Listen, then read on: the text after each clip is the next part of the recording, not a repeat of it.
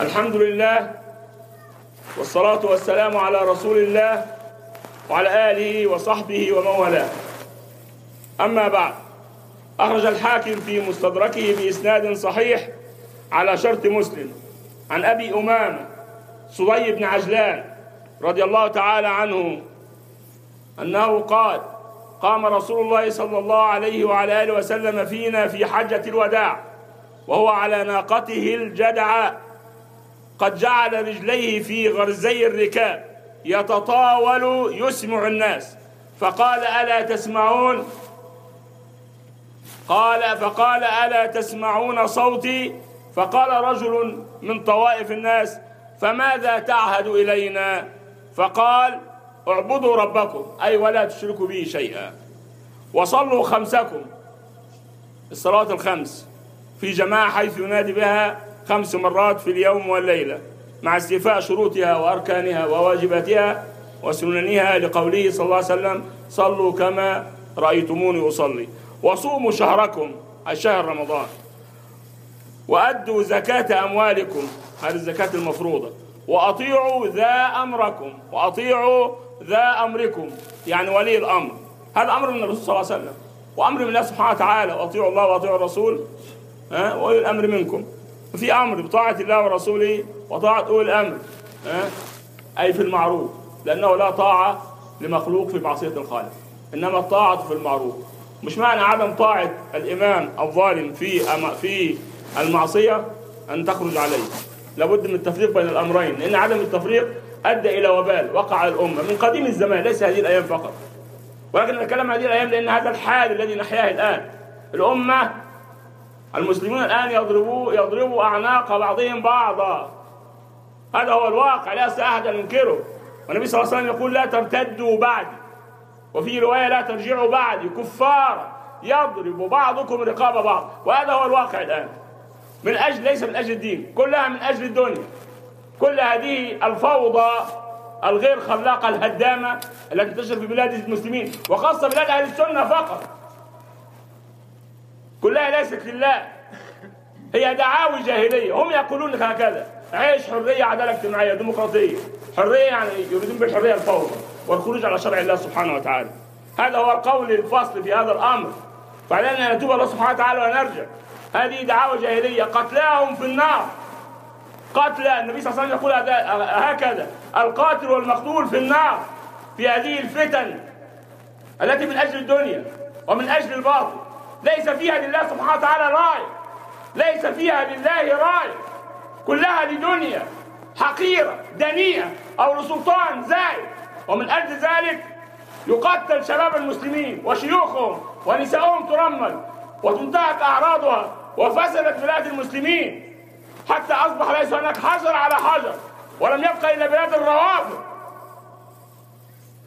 وقد انتشرت دعوة الروافض عليه من الله ما يستحقون في كل بلاد أهل السنة. الآن تجد في بلاد أهل السنة مثل مصر وغيرها جرأة على أصحاب النبي صلى الله عليه وسلم لم تعهد من قبل. والآن فتحوا مساجد مصر وسموها مساجد آل البيت لهذه الدولة الخبيثة. نسأل الله أن يقسم ظهرها ويفرق شملها ويزيلها من الوجود. إنه على كل شيء قدير وبالإجابة جدير. الذين سبوا أصحاب النبي وكفروهم ورموا أمهات المؤمنين بالفاحشة وكذبوا الله وقالوا إن كتابه محرف وكذبوا رسوله وأذوه في أزواجه وأصحابه. عليهم من الله ما يستحقون. من يحب من يحبهم وينافع عنهم فهو معهم. المرء مع من أحب. وكل رؤوس هذه الثورات مع هذه الدولة الشريرة كلهم معهم. فيحشرون معهم يوم القيامة إلا أن يتوبوا ويرجعوا إلى الله سبحانه وتعالى.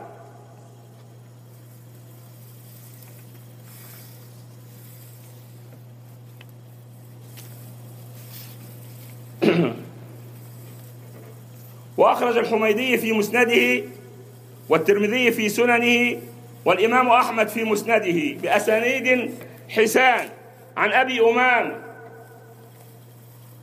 صدي بن عجلان. أنه رأى رؤوسا ذي الخوارج. للأزارقة وهم فرقة من فرق الخوارج. فتكوا بالمسلمين في العصر الأول. قتلوا كثير من الصحابة أولاد الصحابة. برضك بدعوة إن الحكم إلا لله. دعوة الخوارج في كل زمان ومكان.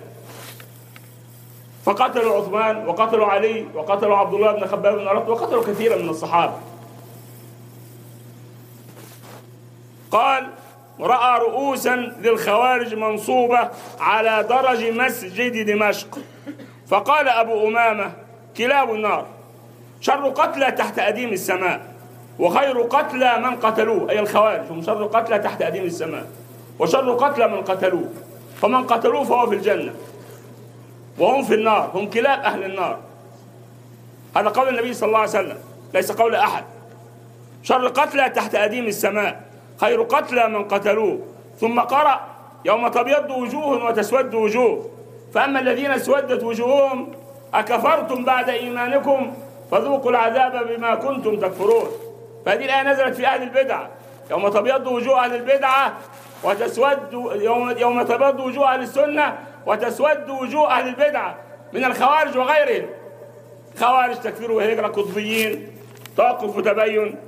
قاعدة كل هذه كل هذه فرق تكفيرية. وتجد دماؤهم ملوثة بدماء المسلمين فقط قتلوا أو تسببوا في قتل ملايين المسلمين. في العشرة والعشرين سنة الماضية فقط. في العشر سنوات الأخيرة سببوا في قتل ملايين المسلمين. عليهم من الله ما يستحقون.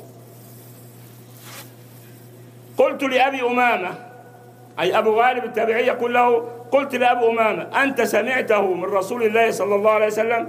قال لو, ولو لو لم أسمعه إلا مرة أو مرتين أو ثلاثا أو أربعا حتى عد سبعا. ما حدثتكموه. وفي رواية أنه بكى. وقال كلاب أهل النار. فقال وكيف تبكي؟ وكيف تقول أنهم كلاب أهل النار؟ قال أبكي لخروجهم عن الإسلام. هؤلاء الذين فرقوا دينهم. واتخذوه شيعا. فإن لله وإنا إليه راجعون. نختم بحديث عبد الله بن أبي أوفى الذي أخرجه الإمام أحمد في مسنده بسند حسن عن سعيد بن جمهان. قال أتيت عبد الله أتيت عبد الله ابن أبي أوفى صاحب النبي صلى الله عليه وسلم وهو محجوب البصر فسلمت عليه. قال لي من أنت؟ فقلت أنا سعيد بن جمهان. قال فما فعل والدك؟ قال قلت قتلته الأزارقة. كما قلنا فرقة من الخوارج من شرار فرق الخوارج. بس أشر منها الخوارج القعدية اللي هم قاعدين خلف ال keyboard أو في أو في البيوت أو في أوروبا وأمريكا وعمالين يشعلوا النار في بلاد المسلمين. وهم آمنين هم وأولادهم. أولادهم في الجامعات في أمريكا وأوروبا يستمتعون بالحياة ويركبون في السيارات الفارهة. ويتزوجون النساء الحسان. أما ويؤذون شباب المسلمين في بلاد المسلمين أذًا لتخريب بلاد المسلمين. نسأل الله أن ينتقم منهم عاجلا غير آجل. في أنفسهم وفي أهليهم وفي أولادهم حتى يذوقوا حر قلوب الأرامل والثكالة قال قلت ما فعل والدك؟ قال قلت قتلته الأزارقة. قال لعن الله الأزارقة. لعن الله الأزارقة. حدثنا رسول الله صلى الله عليه وعلى آله وسلم أنهم كلاب النار. قال قلت الأزارقة وحدهم أم الخوارج كلهم؟ قال بل الخوارج كلها. قال قلت فإن السلطان يظلم الناس ويفعل بهم. حجة الخوارج في كل زمان. سلطان ظالم حرامي بيسرق الفلوس بيهربها لبنوك أوروبا بيدعي أولاده. نفس الحجة. من أيام عثمان إلى يوم الناس هذا. ليس لهم حجة غيرها. ليس لهم ورغم ذلك مهما عدا الإمام خرجوا عليه. خرجوا على عمر بن عبد العزيز وهو من أعدى الأئمة. خرجوا على علي وعلى عثمان. بل أحدهم خرج على رسول الله صلى الله عليه وسلم. حرقوس بن زهير خرج على رسول الله صلى الله عليه وسلم وقال يا محمد اتق الله إن هذه قسمة لا يبتغى بها وجه الله. هل بعد هذا الكفر كفر؟